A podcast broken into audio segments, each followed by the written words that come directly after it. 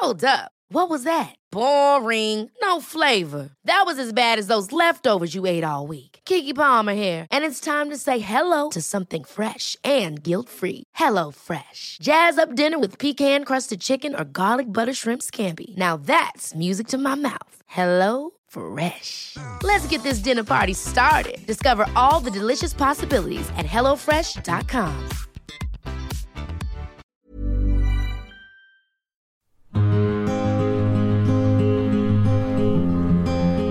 Hello and welcome back to The Midpoint. My guest today has worn many hats over his 56 years. His bio leads with dad, cook, and pianist. But you can also add economist, former cabinet minister, broadcaster, author, and even dancer to that list. But most of us know Ed Balls as a Labour politician. He was Shadow Chancellor of the Exchequer from 2011 to 2015 and served in the UK Cabinet as Secretary of State for Children, Schools and Families. Although he isn't active in politics now, he's just started co hosting a new podcast called Political Currency with former Chancellor and his one time political rival, George Osborne. Ed is also married to Labour MP and current Shadow Secretary of State, Yvette Cooper, so I'm sure there's still plenty of politics discussed at home.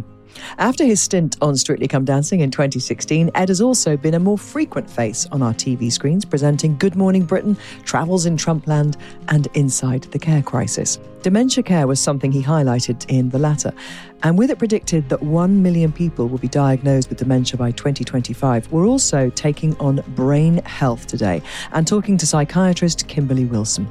She's the author of How to Build a Healthy Brain, so we're going to be talking about what we can do to safeguard our grey matter. But firstly, let's meet Ed.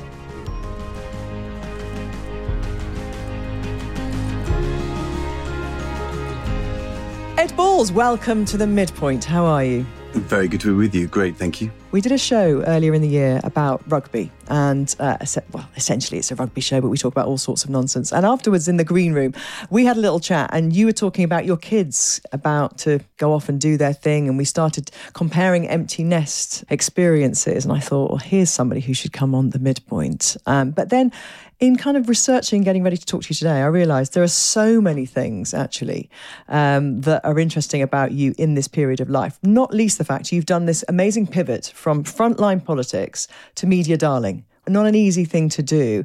As you sit here now and you kind of look back over the last 10, 15 years, can you kind of believe what you're doing in your life now from whence you came? Well, it's funny you mentioned the um, children leaving home because we are teetering on the edge of um, a next big step forward. Our youngest daughter goes to university tomorrow morning. So the house is full of all of her baggage to go. And we're sort of dealing with, you know, feels like a big transition. Mm. Uh, but more broadly, no. If you told me back in 2015 that I would uh, climb Kilimanjaro with Little Mix and do a um, salsa live on television with the 27 year old world Russian professional dance champion, or spend two months in a pandemic with Mary Berry in a kitchen, or end up presenting Good Morning Britain uh, on breakfast television. No, I wouldn't have believed any of that. Although, on the other hand, if you told me Donald Trump would become president of the United States, I wouldn't have believed that either. So I kind of feel like it's been a pretty wild eight years, and uh, I've just been a small part of that big wildness. Yeah, but you've said yes to things. And I think that is something that I certainly, the people I speak to on this podcast who getting the most out of midlife. It's because they're they're positive about things and they're saying yes and not focusing on the things that they can't do anymore was there a moment when you know you you lost your seat and you were looking at the future having been steeped in uh, whether it was academia or then politics and they're quite institutionalized things aren't they? You know and you've got structure in those kinds of jobs and you've got people who will take care of that structure for you. Was there ever a feeling of, of, of slight helplessness and kind of i don't know i don't know who i am i don't know what i am or did you immediately have a sense of the excitement that was to come? I think in 2015, when I lost my seat, which was like really unexpected for me, I think for everybody, mm. and by that time I had quite a lot of preparation for this moment. I mean, to the extent that um, uh, I've been having a midlife crisis. I dated to 2010 rather than 2015 because we'd been in government for, for 13 years. It was totally all consuming. And then we, um, we lost the election in 2010. And suddenly from being a cabinet minister, I was, um, in opposition with much less responsibility, much less, um, pressure and a slight feeling of, well, what does my life mean from here on? And I started to make some choices which I'd never had the time to do before that. So, uh, I ran the marathon three times, the London Marathon for two charities, and I started having piano lessons.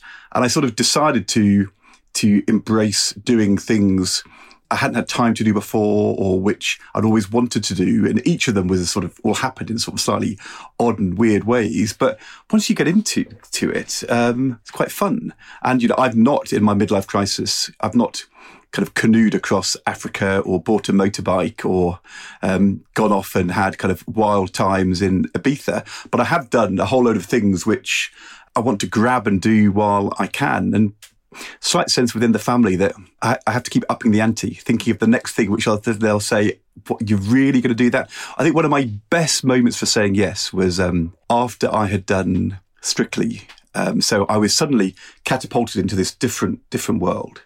And I then started to do some television. And I had a call, actually it was from my agent. So by this point I had an agent, which I'd never had before. And the agent said, we've had a ridiculous request from the BBC, which we think you should say no to. They were always telling me to say no to all sorts of crazy things. But they said, say no to this one. They said, it's the Queen's 92nd birthday. The BBC at the last minute, I think quite hurriedly, are doing a special concert at the Royal Albert Hall to be transmitted live on BBC One, and they would like you with Frank Skinner and Harry Hill um, to learn to play the banjo in the next two weeks, and then play when I'm cleaning windows with 40 members of the George Formby Society. And we think you should say no because it doesn't fit in any way anything you've ever done in your life. And we think it was like, you know, terrible idea. And I thought, well, why would I say no to that? I had said no a few months before, also on their advice. I was asked whether I'd like to be teen angel in the touring show of Grease, singing Beauty School Dropout. And I can't sing. And I said no. And then the, the touring show hired Jimmy Osmond. So, you know, wow, you're, me I mean, or Jimmy Osmond. Yeah, I can but, see but, exactly, you know, uh, you're two of a kind. so I had said no to that. And then they presented me with this thing. And I thought, I'd always wanted to play the banjo. Yeah. And my dad and brother and me had watched quite a lot of George Formby when we were little. We loved the films. And so I had lessons for two weeks from this brilliant teacher and turned up and I've seen the pictures, so I know you did um, it. it was just amazing. And you know what was really special about it afterwards? Because we were waiting to go out for the um, for the encore, and the, I was with Her Majesty the Queen, who I'd met lots and lots of times in my old world. So she, you know, it was, it was sort of slightly odd for her. Prince Charles was also there, um, and now our king, and he said, "Ed Balls," he said, "What on earth are you doing?" And I didn't have an answer. But then the Queen said that um, when she was a small girl in the, um, the early 40s during the war, um, George Formby, who played a very important role in, revi- in keeping our spirits up in the toughest times in the Blitz, would also come into the palace, into Buckingham Palace, and play the banjo for her and her sister Margaret. Dad was a great fan. And so it was incredibly moving for her to hear hear these songs and see all these people playing it for her. And um, so every now and then you say yes to something, even though you're advised not to. I mean, I have not a scintilla of regret for saying that. It was such such a special evening. We were waiting around to um, go out and Frank Skinner was talking to the producers, and then they kind of called us to go forward. And it was the three of us pretty much, and then the Queen coming after us. I was still slightly recovering from the fact that I'd stood on Kylie Minogue's dress and caused a slight tear. So I was sort of slightly on the back foot. Did she know? So, uh, yeah, yeah, yeah. She yeah. looked at me daggers. Sting was quite. Sting was annoyed at me as well. Why oh my gosh! Kylie Minogue's dress. Anyway, so we move forward, um, but the Queen can't move forward because Frank Skinner is lagging behind, talking to the producers. So I turned and said, "Frank, We've got to go on. And then Her Majesty, our late Queen, yelled, Oi, Frank, come on. and this, and he ran forward. The monarch had just instructed him to get on the stage. And I've never ever seen anybody move so fast in my life. Amazing. So the family realizes that they're just, they, they're going with this, obviously. You know, your kids they, aren't em- embarrassed by anything or. They're... Oh, they're definitely embarrassed. I think, I think their view, uh, look, my view was always dads should be embarrassing. Their view was that sometimes I overachieve on that front. And I think but my two oldest kids liked Strictly. Our youngest daughter um, found it much more stressful. She was a bit too young to go to the live shows because there was a, like a legal rule. Um, for a year, I was banned from going to any school events or parents' evenings because it was just too embarrassing for me to be seen. And then when I was finally allowed, it was interesting. When I was um, a cabinet minister, I was only allowed to go to parents' evenings um, in casual clothes because if I wore a suit, it made me look like, uh, you know, the politician, the education secretary. Whereas this then flipped after Strictly, and I was told I was only allowed to go to school events in a suit because if I went in casual clothes, it was a bit too strictly. So, um, But yeah, no, they- but no glitter def- leg warmers. Absolutely not. And no, no, no, no, No, lame, they- no, no animal print. I'd like to think that they're slight, they're quietly proud of some of the, um, I think the they will things. be. But my, my latest incarnation of the madness was that I've just um, debuted as a drummer in a band. Um, we had our debut two weeks ago. I had a text message about three months ago from Robert Peston, um, former BBC political and economics editor, now ITV Supremo, who said he was just talking to two friends of his and they were going to form a band, but um, he didn't have a drummer and he knew that I had played before. I've never had a lesson. And so we spent um, two months rehearsing in a studio in Camden. And then the guitarist's brother in law lived next door to a guy who organised the York Rise Street Festival and said they had a slot 3 p.m. on the main stage at this street party. And would we like to play? So we debuted two weekends ago. Um, Is that going to go anywhere? Has it got legs? Do you think? well, I don't know. It's sort of it's sort of post punk. So we do Blondie, The Who, um, Teenage Kicks, The Undertones. I mean, Robert. Uh, our encore is the Sex Pistols. I mean, it's such a great song. Robert Peston, our lead singer, singing "I am an anarchist. I am the Antichrist." I mean, you've got to see it to believe it. And my job was basically to stay in time. And we call ourselves Centrist Dad, um, which our kids thought was like really, really bad name. That's a Wh- wh- brilliant why, name. why would you why would you call it that and so i had to under sufferance they all agreed to come It feels like all of this, everything you've just said there over the last five or six minutes, you kind of need an audience. You need to perform. It's inside you. Well it's funny isn't it? Because I, look politics is also um, a form of performance. and um, and in, in in politics you are always being a version of yourself. And actually that's quite hard because when you get the sort of the abuse and the knocks that's about you or your family. And um and you- you have to learn to put on you know a outward looking um, version of yourself because you have to have a certain degree of steeliness or thick skin, but it's always you. Whereas I think the change for me since 2015 and doing um, doing strictly in particular but some of the other things as well. It's a different kind of performance which I've never experienced in my life, where you you put yourself to one side and you become the character. So I learned very quickly on Strictly that if I was being me, I mean, I remember the first night, the live show, standing there and. And I was in a suit, and I had a backdrop of Westminster Bridge, and they say, "Dancing the Waltz," Ed Balls and his partner Katya Jones, and just thinking, why? What, what, what, what am I doing? And because it was me, and it, why was I going to do this?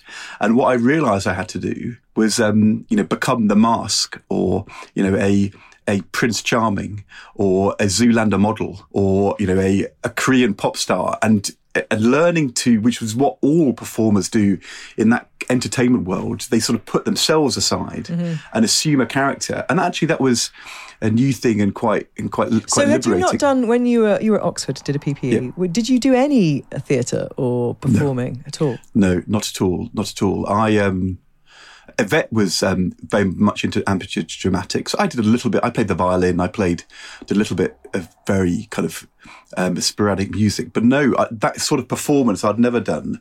I think the thing which I've learned and there's a, a style of performance which is about clowning and, and it has a sort of degree of campness to it.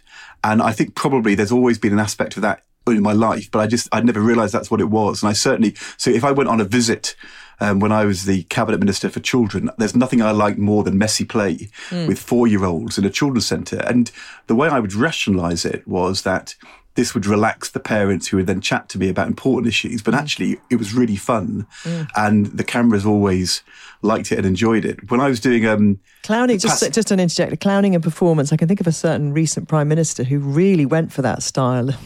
Yeah, and I think he did, and and and and that was partly why he, over years, succeeded. Yeah. And the thing which you fundamentally realise is that there's more to being prime minister than being a clown. Um, you know, you had to have some other attributes um, in ter- you know around your ability to make decisions and stick to a plan and galvanise other people. But but it's very much an important part of it. and that performance, if you like, and that way of connecting with people kind of came after the initial, the realization almost that you had as a politician to connect in some other way. And you, it wasn't, you couldn't just be dry explaining policy. You had to kind of do something which made people see you as a human. I think that's right. And so, so I remember doing the, the Paso Doble and being told, you've got to be macho. And Katya said, you've got to be macho. And I did the rehearsal on the Friday in front of the producers, and they all fell about laughing. It was my most macho I'd ever done in my life, and they said it was the most camp Paso Doble anybody has ever done on the show, and it was so frustrating. Why couldn't I get beyond this? And I spent the whole day trying to work out what my character was. I wanted to be Adam Ant because I thought that might work for me, and then I tried to be the father in The Incredibles, but I could never quite find the character. But um, one of the things I've often was often said in the years afterwards, people would people say we always knew when you were in politics you were a politician, but now it's great to see you've become a human being. And that is such a, a worrying thing to me. I mm. mean, I know exactly what they mean, but the truth is the ability to, the, the, the opportunity to step outside the mm-hmm. prism of politics and then be a more authentic version of you or Yeah. to be able to perform. But it's, it's, it's bad news for politics if people don't see Well, I, politicians I as human. always remember watching Gordon Brown leave Downing Street with Sarah and their children, and I suddenly had this r- whole different perspective on Gordon Brown. I saw Gordon Brown as a father. I saw Gordon Brown as a husband in a way that I, you know, I'd never seen. And there were some shots of pictures the kids had put up in his, and I thought, oh, why had you not shown us this side of yourself before? I saw uh, the human being in him because he was such a good politician, obviously, in terms of, you know, whatever your party politics are. But I really felt like I knew him better as a person in that moment. But that, but that, but that is such, you know, you get to the heart of such a dilemma Mm. for people in politics. I mean, Yvette and I were the first ever married couple to be in the cabinet. Um, we knew that this was quite unpopular. People thought it was really weird, you know. What do they talk about at home? They've got children. Are they are they making the children be politicians as well? But we had made a decision very early on that our children would never be part of our political story because it was too exposing for them. And I remember our 11 year old um, oldest, when she was going to secondary school, saying that she was so pleased this was how it was because when she walks across the playground, she wants to be her first rather than the children of us. And there are, there are no photos anywhere of our children with us from the day they were born, other than the, the birth picture, because we felt that they hadn't chosen this world and it was too exposing for them, and especially with me and Yvette being with cabinet ministers. If, if you're the prime minister, that is like on spades. And um, Gordon Brown and Sarah made a decision that they had two young sons under 11 and they wanted to protect them from all of that. And what actually happened was, um, because I was part of the conversation um, uh, with, with Sarah, she said, we must give them one memory of this life they've lived, a public memory. So they made a conscious decision for the children to walk down Downing Street with their mum and dad for those photos. Mm. So there would always be pictures which they could look back to remember their life in Downing Street. But until that moment, we didn't know they um, existed. Well, we knew they existed, but we didn't we did- know them, did we, at all? and and that and that is you know Yeah, dilemma, as you said what say. should you do as a, as Yeah. a father there? I mean, I think it, the problem is if you allow your children to become part, of of the your political story, then when things go wrong in their lives, then you They're- don't have any defense. No. And we were always able to say to editors, you can't print that because there's no public interest in that. Your family, as you mentioned before, your youngest daughter's about to go off to university. We we we catch you on the eve of that. Um, very much the empty nesters you and Yvette will be. You know, how are you both? Because you're dealing with mi- this midlife. You keep calling it a crisis in a tongue-in-cheek way. You keep, you're dealing with this midlife by Oh, no, embracing no, no, opportunity. Gabby, I'm loving it. It's the best thing that's ever happened. You're absolutely loving it. Oh You're doing amazing gosh. things. Uh, Yvette is still very much, you know, in the in the heart of Westminster. She's going in and doing the, the jobs you used to do, and she's staying late for votes, and she's doing all that. Does she ever kind of go, "Oh, it's all right for you," and you're dancing and you're piano playing, and you you know, is there any part of her that is a bit resentful of the freedom that you've found, or is she still very wedded to the, the public service aspect of the job? I think you'd have to ask her, but the answer is I think she is um, often really jealous of it because I think it's relentless and she's been there for so long and opposition is hard and you know it's a different phase now since um, last autumn but the period from 2016 through to 2020 was was was a terrible divisive angry nasty period and bad things happened and you know in a very personal way in Yvette's case two different um, people who served um, custodial sentences for for abuse against her. So um, not things which which I think people talk about enough but um, a terrible time. And I think that she is very motivated by the job she does and you know there's no doubt being in government was the best thing I ever did in my life, and it will never be as good and as hard and as difficult and as worthwhile. So there's a part of me which is hugely jealous of people who have that opportunity. But in the same way as, as I envy the opportunity for public service, especially uh, in government, which who knows what will happen, but she's waited for again for a long time. She's definitely jealous of, of how I live. I think she, well, look, the nature of politics is that you always have to plan 10 years ahead to be good at it. And you always have to know that today could be your last day. And you always have to know that that is not in your control. And whether as a member of the cabinet or whether she's a member of parliament is decided by, you know, other people. It's a tough world. So you always have to have, you, you can never just assume things are going to carry on. I'm like a prime example of that. But then you look at people like Harriet Harman, uh, who is who is still there, playing a hugely important public service role into her into her late seventies. Uh, now there are there are there are people who um, who allow the nature of their public service to evolve, and some to stay in the House of Commons. And so I don't know.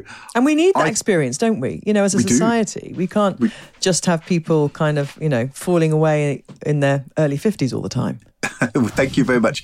I, I think you're having a pop at me there, but actually, if you look, if you think of the list of people, David Cameron, George Osborne, Douglas Alexander is now making a comeback. David Miliband, lots of people who are of that generation, as you said, we all did fall by the wayside. Yvette's turned out to be one of the great uh, survivors. I don't know um, what she will do, but my hunch is that she will stay in the House of Commons as long as she can and allow the nature of how she serves to evolve. I don't think she'd want to go to the Lords. I think she'd want to stay in the Commons, but I can't quite see Yvette. I mean, you know, some great job came along fine, but it would have to be about kind of um, the public realm. I don't think she would want to go off and she she won't she, she won't follow my path. Did when you um, sit down in the evening and you know have your uh, meal together, if that's possible, whose conversation kind of you know takes priority? Is it you learning some new incredible skill, appearing on some TV show, or does she come home and offload kind of you know a difficult day of of coming up with policy for the next Labour Party manifesto? Well, I, I think one of the strengths of um, of our relationship partnership is that for a very long time we've understood each other's worlds, and and that means that you both know when something is really important, and could engage and talk about the important thing, you know, um, together on the level. But also, you know, when something isn't so important, and actually you ought to sort of focus on the family. So we were very good at understanding on a Saturday when we had young children. If one of us had to drop everything and go to work, that was fine. But if it was like, you know, Gordon Brown or Tony Blair being ridiculous, that we were also good at saying to the other, I think you shouldn't do that because actually the kids are more important. So there's always been that kind of understanding of priority. So the answer to your question is if there was something big Yvette was worrying about, that's what we'd talk about. Hmm. Is there anything she's asked you not to do? What she asked me not to do. I mean, what we have not done is things um, together. Mr. and So Mrs. on We ITV. haven't. We've been asked, and she just says No. Really no. really no. So, so so those kind of things we haven't done. I think I don't think I think what you get to learn in in politics um, in a way, but then when you move into this new world, is you have to know where the line is, and then you have to know how to lead into it. And some people are risk averse and they don't lean into the line, and some people are um, more risk loving and will lean. I'm a leaner, but I know where the line is, and every now and then I will ring Yvette to to check. So um, when I was filming the Trumpland program for the BBC, it was very immersive and experience to understand. Uh, and every now and then they would surprise things. Um, and so I knew I was going to be tasered. And actually, I didn't speak to Yvette on that one because there wasn't time. But before that, the only time I said no, you asked about saying no earlier, they said to me, in order to understand what it's really like at Mar-a-Lago Trump's club, we were going to this huge jamboree of a thousand Trump supporters. Um, and I was going to this spa in Palm Beach beforehand. And they said, we think you should have um, Botox in order to, to understand the life.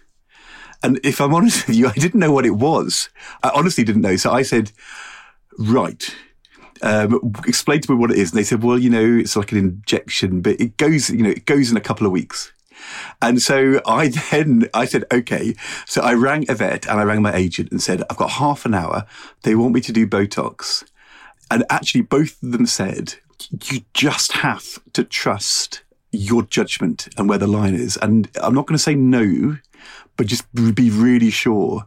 And I wanted to kind of be a good sport, and I didn't want to undermine everything. So we actually went into the sh- into the thing, and I'm on the couch with this big sweaty surgeon, um, and and I say they say to me, "It'll be it'll be going in two weeks," and he said, "No, it's more like six months."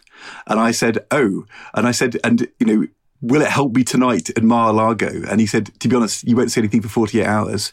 And I said, do you think I need it? He said, absolutely not. And I said, well, I'm really sorry. I'm just not going to do this. And I said, and the director looked at me like, what are you doing? I said, I'm really sorry.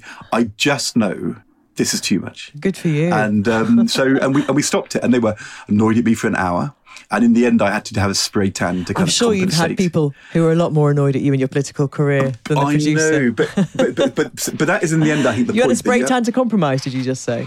Yeah, yeah, we, we, they, they Well, had that- to film something. That's an everyday experience. I know, on Strictly. I so- know, and it was. Although you know, when I was in Strictly, because you can choose your shade, I always used to go for like Skegness April, um, but in in Palm Beach, it was like it was like Marbella August. It was a very deep shade, but um, so um, so I did that. I, I I threw that to them as a sop. So every now, and I, I I think what Yvette and I do is give each other the confidence to make those judgments in those moments without a- telling each other what to do. Which, whatever you're doing in midlife, I think is a really good recipe for success in any relationship, isn't it? At any stage, but especially in midlife when one person might want to be trying something new and pivoting and, and having new experiences. Yeah, and but the thing is, uh, quite a lot of things I've done have been on my own, but they've not been a choice not to do them with Yvette. And I think the only part of the midlife I'm really pleased not to have experienced is that that need to to push away um, and to break away and to try and find. You know, I've never been seeking a new life. What I've been seeking to do is to do things which were fun or from which I learn. At the moment, I'm having conducting lessons because I am um, conducting the BBC Singers um, in a concert in Norwich Cathedral and St Martin in the Fields in the autumn. Uh, it's a concert of Herbert Howells' music in November, and I'm the presenter. But they said to me, "Would you like to um, conduct a couple of pieces?" And so, brilliant conductor Nick Chalmers is teaching me, and it's just like an incredible thing to be able to conduct one of the best choirs in Britain or the world and to learn to do that. And that sort of sense of kind of pushing boundaries and trying new things and learning to stand in front of these professionals and sort of direct them. It's amazing. And, um, you know, Yvette will come and watch. She's not part of it, but it's not, um, it's not a break away from our life together. It's just another dimension for me. But I think it's having the confidence, isn't it, to do that? I think, and the other person knowing that it's it's okay. You know, you're kind of like coming back. You know, you're not going away permanently. It's just this is what I'd like to do. It's not necessarily what you want to do, but that doesn't mean that I have to leave the relationship to do it. you know? Exactly. Exactly. And, and the other person needs to have that surety and feel that they're going to still be there. th- You're there. This is going to sound completely bonkers because you know you, you, you make you sound like I've had the most ridiculous September ever. But last weekend, for the first time in my life, I sailed across the Channel. My son um, has just got his yachtmaster qualification, and I've kind of got a coastal skipper. And we sailed. We left the Hamble by Southampton at eight thirty at night, and arrived at Cherbourg on Saturday afternoon at four o'clock. Went through the night with two other guys, and came back the next day and had some big wins, and it was it was amazing. Uh, Yvette would not in any way want to do that. I mean, that, that, that I think that, that she the thought horrifies her, but she knows we know what we're doing, and that, that's another example I think of. Um, I mean, she's very supportive of it, but she wouldn't want to come. It's trust as well, though, isn't it? And um, so uh, this leads me nicely actually onto what I think could become potentially a big vote winner for, for both big parties in the next general election is how they set out their offerings for midlife women in particular. And I know Anneliese Dodds has already talked about this earlier in the year quite comprehensively. Um, we've heard Rishi Sunak saying that, you know, that they want to get more women off long-term sickness back into the workplace. Something like £7 billion has been lost from the economy post-COVID. Um, from those women who were previously working. And for many reasons, they're not working long term sickness, not able to get those appointments in the NHS, confidence to do with menopause. And I was reading some of the reasons behind this to do with the kind of geographical flexibility of these women as well, because they're not just in certain areas, you know. Um, do you think that midlife women are potentially the people who could swing this election one way or the other? Well, so the thing which we absolutely know is um, that people in midlife and then later life are are voters. You know, it's always a struggle to get um, people in their twenties to vote. The turnout is always lower, but when you're talking about people in their late forties, fifties, into their sixties and seventies, they absolutely vote. Secondly, some of the big challenges which we face. Um, I think the NHS will be central to the next election because, you know, the, the recovery from COVID is hard, but the NHS going into COVID was in a weakened state and lots of the things which are more broadly, as you said, happening in our labour market now around people being able to get back into work are linked to whether the NHS is there for you. So there's some some big issues which relate, but then there is also more particular uh, issues which are, and and I think the menopause is really interesting example where um, we're still in the foothills of having a proper conversation about what policy and employment should do to support people, um, because. Uh, I don't think most employers think about it, let alone talk about it, let alone do anything uh, about it. And um, what should they far, do? Far too many people struggle with deep complexity alone, and um, it is it's hard and quite bewildering.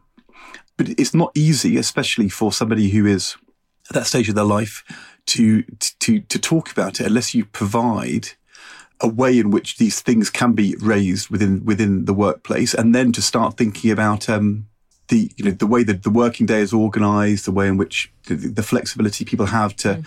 work from home or from the office, the the wider support that mm. you might need. Now, because not only are those women experiencing the symptoms of the menopause, but they're often also carers at both ends of the spectrum in this squeeze middle, aren't they, in terms of parental care that they're having to, you know, their own parents, then they've got still got potentially young people around as well. So it's no wonder that so many of them just drop out of the of the workforce altogether, even though they might not want to, if they're not given that support. Exactly. But if, if you go back 30 years ago, women were dropping out of the um, the workforce because of uh, having children. And I don't think we are, not every attitude is where it needs to be. But over my adult lifetime, there has been a sea change in the way in which we think about supporting women um, in work having children and you know what is and isn't acceptable in terms of the way in which you know i remember in, in our 20s lots of friends who'd lost their jobs during pregnancy. I just think that that we've moved on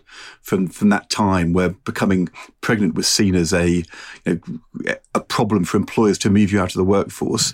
In terms of the older people caring for their elderly parents, the conversation has been happening now for 10, 15 years.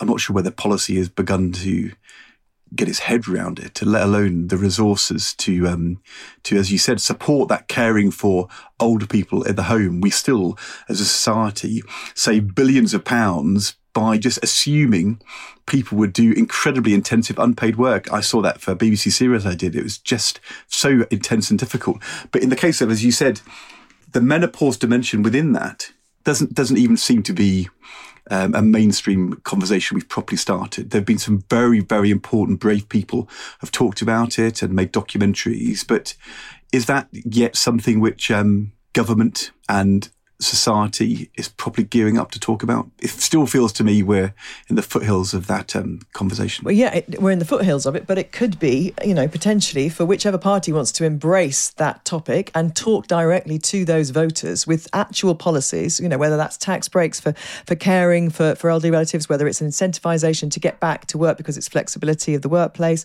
you know, whether it's making, you know, the prescription a little bit more straightforward for HRT and the information on that, all those things things are tangible things that, that any party can get hold of. And they don't seem to be politically wedded to, you know, one ideology or another.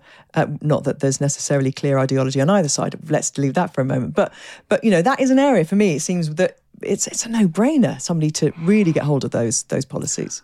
Well, I think, um, see, in my life these days, you know, I can't raise it around the shadow cabinet table. Um, in the way I used to be able to. I can I can say to Yvette, "What's the conversation?" but I'm not sure that she sees huge evidence of it. Because it's too male, that environment? Do they not really have a perspective? I mean, plenty of women in politics. There are. And I think in the shadow cabinet, anyway, these days, the cabinet too, um, there, there, are a lot of um, women dealing with this issue behind the scenes. But I'm not sure whether there is, as I said, the conversation is still beginning. Mm. However, how could Good Morning Britain not be talking about it? So well, that you, is well, you are. That well, uh, yeah. I, I, don't think I've had a discussion about um, policy, the election, and the menopause yet on Good Morning Britain. But I'm going maybe, to talk. Maybe to, Maybe you need to. Maybe you. Need I'm going to talk to Susanna Reid, and then of course you know George Osborne and I have started a new podcast. Yes, well, I was going to get to that. I was going to get. I wonder whether the, you know. I'm going to say to George Osborne, you know, what do you think? The uh, the podcast, which I'm I'm sure you're going to be, you know, in a football sense, trying to be at the top of the table with. The rest is politics, which has former uh, colleague Alastair Campbell and of course Rory Stewart um, going head to head with each other. There was one of their episodes. Rory very briefly mentioned that the importance of getting, you know, a policy right for, but it didn't. Again, it got kind of kicked into the long grass, you know, and they didn't really come up with anything or talk about anything in I great think you're detail. Saying so, a very very important challenge. Well, get that on your agenda. And, and let's be honest, being top of the table is not the most important thing. it's not the most important thing. Go on then, tell us a little bit more about the podcast and why you said yes to that one. It's it's called um, Political Currency. It is, and yeah. um, straight after the election in 2015. I got asked by Panorama. Actually, Michael Portillo sent me a text saying, Would I like to make a program with him about losing? And I said, absolutely not. I was very, very much not not ready for that. Um, but then is that the is that the political equivalent of doing a Pizza Hut advert if you're Gareth Southgate after Euro '96? Is it kind of too soon? I, I, was definitely too soon, too soon. But I think at least with um, Gareth Southgate, there could have been some humour in it. I'm not sure there's even any humour in this one, so that was just all pretty hideous. But then the ITV said, "Would I do election night 2017 with George Osborne?" And I did, and actually it was it was good, and we were both willing to be open and reflective. And we spent last year doing, we did that in 2019 for ITV. We spent a year with Andrew Neil doing a Sunday program. And both of us are um, willing to be open and reflective and critical. And, you know, we disagree on lots of things, but we've also been there opposite each other, but also on the inside when difficult decisions were being made, when mistakes were being made. And so we thought that the Andrew Neil program wasn't happening this year with Channel 4.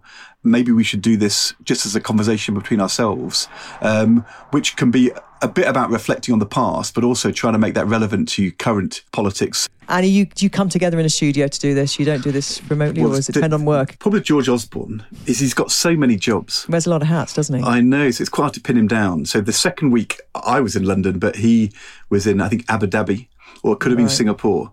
Um, so this week I think we're back in uh, the same place. He's got again. a lot of jobs, but Ed, how many instruments is he learning? This is the question that people want to know. I know. So Has he done you know, strictly? It's all life's a trade-off. Does he sail the channel? Exactly. I think he's. Um, is he? Has he played with Robert Peston in the middle of a street in a, a street I, festival? You know. I've told him you got to work on your midlife crisis, man. I mean, you know, got to. He's just got remarried, hasn't he? Since, I know, and he's got is, young. That, he's now got a younger I, family as well, so he's dealing that, with you know. There's a sort of slightly more complicated version of yeah, the. you kept um, your private life a bit more straightforward in that respect, I, haven't you? You? I, I, I have. He's dealing with two ends of the spectrum with kids. Can you imagine going back to little kids right now? Well, I mean, the, I think the, the, obvious answer is no. but I mean, on on one level, it would be fabulous because it's because I think I would be so much better second time round. I mean, uh, we we, we did well first time round, and we were me and Yvette were kind of big, a team, but it was so hard when you are making your way in your careers in your 30s, sort of. It's the same for everybody. Though. It doesn't matter whether you're a politician or not. Everybody's juggling in the early true. stages, aren't they? And you get to the, you know, my kids are, are both just on their A levels, they're twins, and you know, you, you kind of go, oh, I wish, I wish we'd slightly done this differently when you know, exactly. were, because you know a lot more now, don't you? But you've had that important time in the last six, seven years. So I imagine from the empty nest point of view, that has been a lovely thing to be able to say, you know, they're flying off, but I was there in the nest. That's true. I think also actually, so look, one, they don't actually go, do they? So no, both the two true. older ones have come back. And also, I think I thought that it would become less complicated as they mm. got older, but actually, uh, their needs change, but they're still there and very real. And in terms of the, the, the kind of rewards of the what you can do together, I mean, mm. they are sailing the channel. You know, they're, they're, enhanced. So, yeah. as I said, sailing this weekend, my son was in charge of a boat across the channel. And me and a friend of mine were taking our instructions, and it was amazing. Yeah. And that, that was very different from how it would have been 10, 15 years ago when he was a, a little Tonka toy.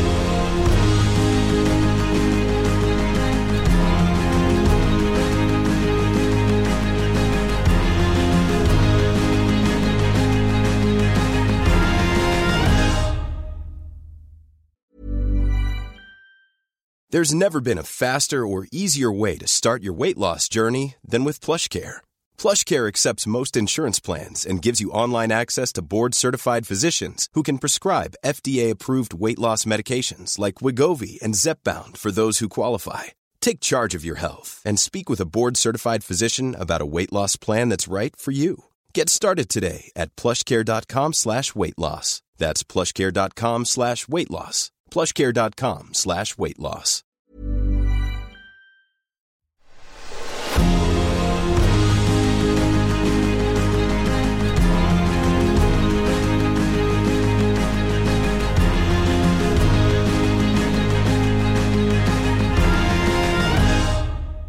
One of the other big issues, I think, in this next election, whenever that is, will will be mental health, which is, you know, if you read certain reports post pandemic, we're looking at a tsunami of issues coming our way that are not being dealt with. Um, and our guest today, our expert today, is Kimberley Wilson, who has written a book, How to Build a Healthy Brain. And the book explores ways of reducing stress and anxiety. She also um, has a podcast on BBC Sounds as well, which talks about all of this. So um, I'm going to bring Kimberley into our conversation now, Ed.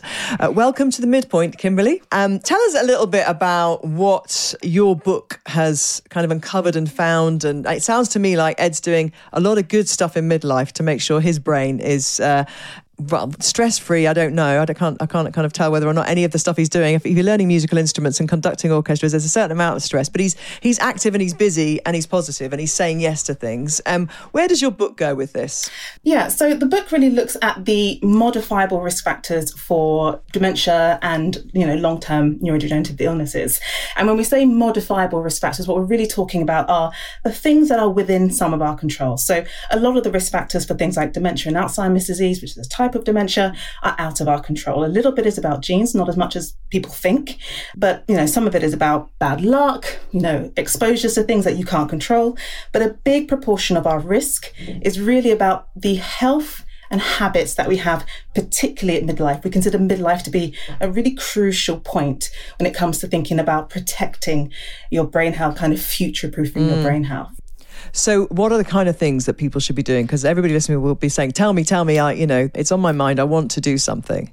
So there are considered to be 12 modifiable risk factors. Some will sound more modifiable than others.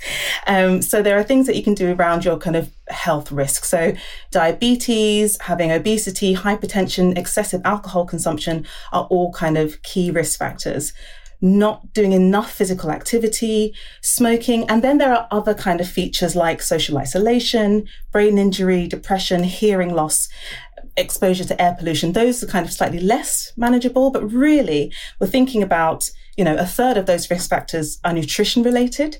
So really trying to encourage people to eat a minimally processed, a diet full of leafy green vegetables, full of fiber, omega 3 fatty acids, fruits and vegetables. Those are the foods that are going to contain the key nutrients that will protect the brain and support the brain and the structures around it. And then physical activity. Regular physical activity is probably the most robust thing that you can do to protect your brain health. Um, and so when we think about Alzheimer's disease, and women have twice the risk of Alzheimer's compared to men, uh, in studies that have taken groups of older women with these risks for neurodegenerative diseases, split them into two groups, half do resistance training three times a week, and as a control, as a comparison, half will do maybe balance and stretching exercises.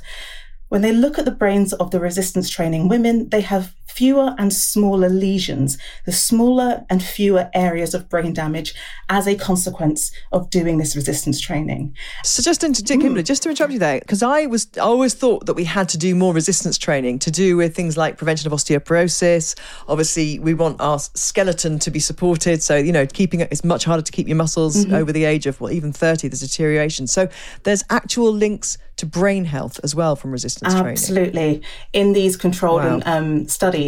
And it's really important because certainly when I was growing up, we were kind of discouraged, women were discouraged from doing strength training because we didn't want to look bulky and we didn't want to kind of uh, put on too much muscle. But actually, first of all, that's all nonsense. And secondary, mm. um, essentially what happens is that the same compounds, the same chemicals and growth factors that are expressed to help keep your muscles strong cross over into the bloodstream and protect your brain cells as well. So aerobic exercise is important as well to protect your mm. uh, mm-hmm. the blood vessels, but that combination of both aerobic and resistance training is one of the things that's really going to support your brain health long term.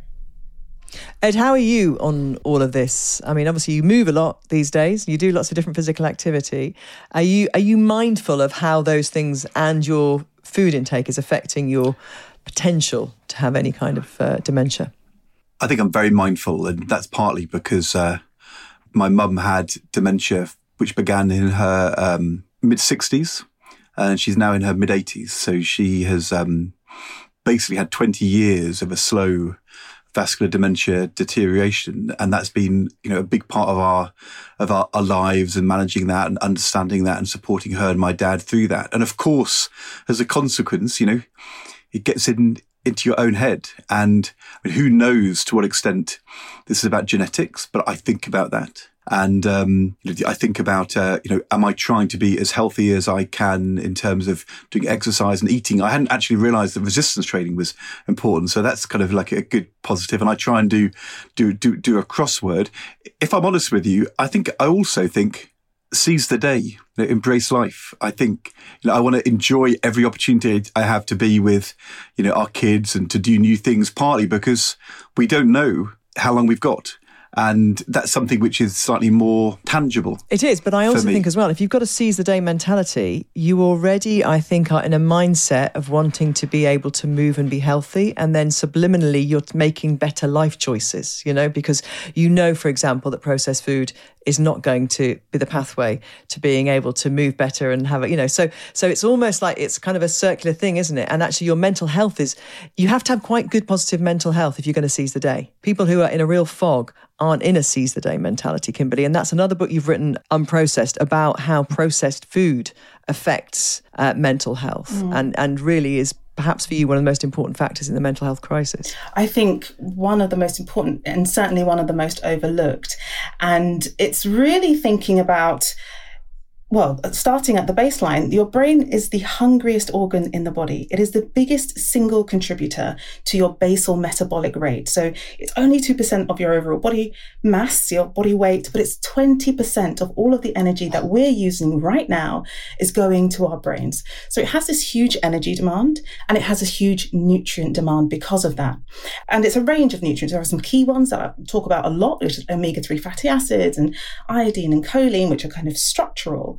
But then all of your neurotransmitters, we, we talk about kind of serotonin and dopamine, all of those need nutrients in their manufacture. They need iron and phosphorus and vitamin C and various minerals. And so when you start from that vantage point, which is I have this incredibly important organ the thing that kind of defines my species from all of the others on the planet, it is very, very hungry and it has these very, very particular nutritional requirements. And then you look at the average diet that we're providing our brains with, and there's a complete disparity. So, and we know that the higher our consumption of ultra processed foods, the lower our nutritional status on vitamins A, a lot of the B vitamins, C, D, E, the omega 3s, and a range of minerals. So effectively, the higher your consumption of ultra processed foods, the lower your nutritional status. So you might have a full belly, but you're going to have a very hungry brain. And I think that's one of the key concerns that's really missed in part of the conversation. We have a beautiful and wonderful, important conversation about mental health, but we're missing, in a way that we don't miss it with physical health, we're missing the understanding that mental health relies on the health of a particular organ. And then we're missing the part of the conversation, which is how do we help people, teach people, encourage people to protect the health of the organ that underlies these functions and features? And Ed, bringing this back to politics again, it all feels it's so kind of linked, isn't it? You know, we talked before about the pressure on the NHS and and those women who have dropped out of the workplace and sickness generally, and you know the amount of people who need mental health facilities now that just aren't there it's it's this education piece as well and providing it's not just saying it is it? It's also doing something about it because people will then say well food is very expensive. I don't know how i'm how am i supposed to eat these foods when i've got you know barely any money left at the end of the week to feed my family. It's it just feels like we've got to kind of go back to the start almost of all of this. Well, I think you're right that the public education part of it is so important, and there's things which we need to do to um, to improve the NHS, but a lot of this is about the decisions we take and understanding how to make good decisions. And it's a challenge for politics because politicians are always worried about sounding like um, the they're being state. the sort of voice piece of the nanny state. But if you take the um, the pandemic, we had um, experts, people like Chris Whitty, explaining things to us in very clear terms. And I think when it, when it's the professionals and the experts that works. And what politics has got to do is create an environment in which we are able to listen to kind of experts talking to us and allowing the nanny state worry to push you away from having a conversation about what it is to live a good and healthy life is a big mistake for politics. I wonder whether um, we're slightly going through that phase at the moment, post pandemic, after such an intense period of public health messaging it's like the government stopped talking about it. Mm. But actually, maybe we need to, in a more long term way, shift to a. You know, I'm not saying that that necessarily requires daily press conferences at five o'clock, but uh, I do feel as though the last chief medical officer I remember delivering a strong message about um, alcohol um, was a few years back now. And if you remember, in quite a um, Sally Davies, quite a hardline way, it's an important conversation which um, we need to have, and government's job is to make sure that conversation is occurring. Do you think, Kimberley, um, from what you've written and your research, then the one thing, if people are listening, wanting to make one lifestyle change, that diet is the first place they should go regarding brain health in terms of prevention as much as cure? Mm. Um, I think it would be a toss up between nutrition and and exercise. I suppose so. Both, really. yeah, really, um, and sleep. But essentially, it's about helping people to to start as early as possible. You know,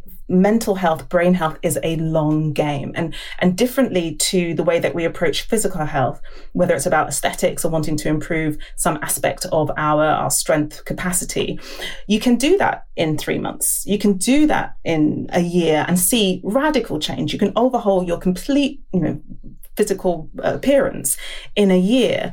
The thing about the brain is it's out of sight and out of mind. And so you really need to get people you kind of need to make the brain kind of sexy in some way. You need to, need to get people to understand it's really important. You might not see the benefits in six months or a year, but actually what we're talking about is 60 year old you, 70 year old you, still being sharp, still being able to engage in life, still being able to take care of yourself and being able to throw it forwards like that. And that absolutely, in, in real terms, starts at preconception. And we have actually terrible preconception healthcare information in the UK. So if we're talking about the brains we are building, that starts in utero and that starts at preconception. And we need to start work across the entire lifespan to improve the brain health of the UK? It's a really interesting point, this. Uh, one of the things you learn in government is you have certain universal moments um, which are very powerful for delivering messages about um, lifestyle. So at the birth of a child, is a, a, a, moment where mums can be talked to by health visitors about nutrition and vaccination and taking up child benefit when your child first goes to school. There's a good reason why um, why banks want to engage with young people going to university because that's one of those lifestyle transition moments when people get married, when people retire. But actually, we're doing a podcast about midlife and we've been talking about, um, you know, having a good or a bad midlife crisis. But actually, the point where you start to think about, well, the second half of my life and how am I going to manage things, there isn't really a trigger moment. You know, we don't get a, a form from the government or the GP saying you're starting your midlife now, but actually a conversation about the right way to have a good midlife crisis or a bad one is quite an important conversation, which you're trying to do with the podcast. But mm. I think, you know, waiting Well, look, I'm happy to be the midlife czar if that's what the government wants, whoever exactly. it is, you know, because, you know, I truly, truly more. The midlife midwife. The more, the more I, have kind of, you know, nearly 100 episodes of this and talking to people about all aspects of health, you know, it, it does start before you get to the crisis. You know, it has to start before you get to the crisis point, doesn't it? And when you get your bus pass, it's too late, isn't it? Yeah, absolutely. I well, mean, it's not too late, but it, but you'd be better off starting earlier. Yeah, it can be too late. And I think one of the big male health um, issues, which has affected our families, say prostate cancer, for example, you know, the 50 plus kind of, and actually in black men and Asian men can be earlier, even 45 years old. You know, it is it's much more prevalent in that age range. So there are certain things that are just absolutely more prevalent in the in that period. And that is such an opportunity to grasp if we were to grasp it. If public health and the chief medical officer, the government, were saying, triggered by a moment, which could be the point at which you have, you know, your first bowel cancer screening letter from your GP in your early 50s or whatever. Actually, this is the start of a bigger conversation, mm. which is also going to talk about prostate cancer and you know, health and Mental. exercise and sleep and all those things. Mm. And actually, you know, I think badging it as, you know, fire the starting gun on a good midlife crisis. Mm. I, I, know that might be slightly destabilizing for some people, but um, but, but you know what I mean. Yeah, definitely. It's, it's, it's, the conversation we need to have, and you know, it's certainly the case. It's a conversation I've had with myself. Yeah, uh, Kimberley, thank you so much, and best of luck with everything. Keep up the, the good work you're doing. you have got a show on BBC Sounds as well that doesn't just discuss the brain, does it? No, it does other things. talk about the yeah. whole relationship between the mind and the body. Yeah. So um, if anybody's interested, I will make sure that is in the description of this episode. Thanks, Kimberley. Pleasure. Thank you. Cheers, Kimberley. So, do you you were kind of nodding on resistance training, Ed? Do you do a bit of resistance training? I do do resistance training. As I said, I did three marathons in the um, in my forties um, for Action for Stammering Children and for Whizz-Kidz Disabled Children's Charity, and I kept the running up. And then um, after the pandemic, I started playing five-a-side football. Um, and James Purnell, former cabinet minister, started a game on a Thursday evening, and then I got asked to do a charity game at Millwall, and I played the full 90 minutes and scored a great goal after 10 minutes. But my knee started to be painful at about 50 minutes. And I just, in sort of, you know, in my mind, I'm still really 25. So I ploughed on, got to the end of the game and really messed up my knee, torn meniscus, worried I might have to um, stop, had all the NHS scans, started rehab. And it took me nine months. The GP said it's going to take you longer than you think, but stick with it. And I was out from the end of May till February. And then since February, I've been back playing every Thursday evening without a problem again. That was all about learning the importance of, as you said, joints, resistance, glutes mm. that your knee depends upon the ability of your your core and your hips and your pelvis and your glutes, and your to glutes support to fire, yeah, yeah. and all of that and i i think one of the things with the marathon and then with this you learn a huge amount about your your your body mm. and um, i didn't know it was going to help me with my with my fight to avoid um, dementia so that that's like an added bonus but um, certainly uh, you know the engaging with that kind of kind of joint mm. health and exercise, I found that to be, I mean, it, it saved my football career.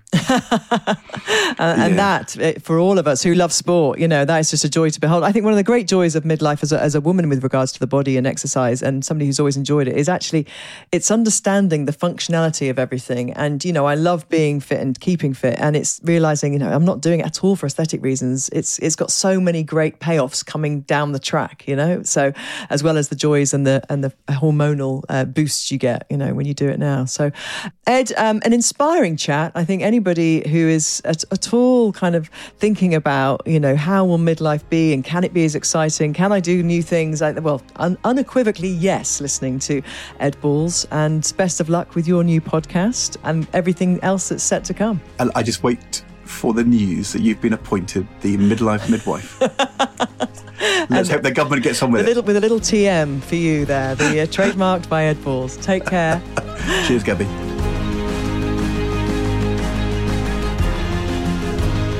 Well, that was fascinating hearing Ed talk, uh, first of all, about what life was like as a political figure. But more than that, I loved his seize the day attitude now that he's freer to try new things in midlife. And our expert, Kimberley Wilson, excellent as well. Huge thanks to her.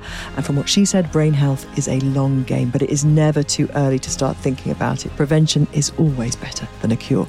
As ever, you can rate and review the show, which will help other people find it, and hit follow so that you never miss an episode. I'll be back next Wednesday, and I hope you can join me then. Bye bye.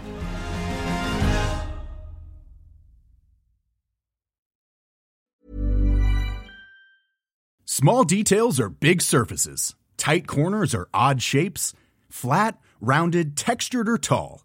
Whatever your next project, there's a spray paint pattern that's just right. Because Rust new Custom Spray 5 in 1 gives you control with five different spray patterns. So you can tackle nooks crannies, edges, and curves without worrying about drips, runs, uneven coverage, or anything else. Custom Spray 5 and 1. Only from Rust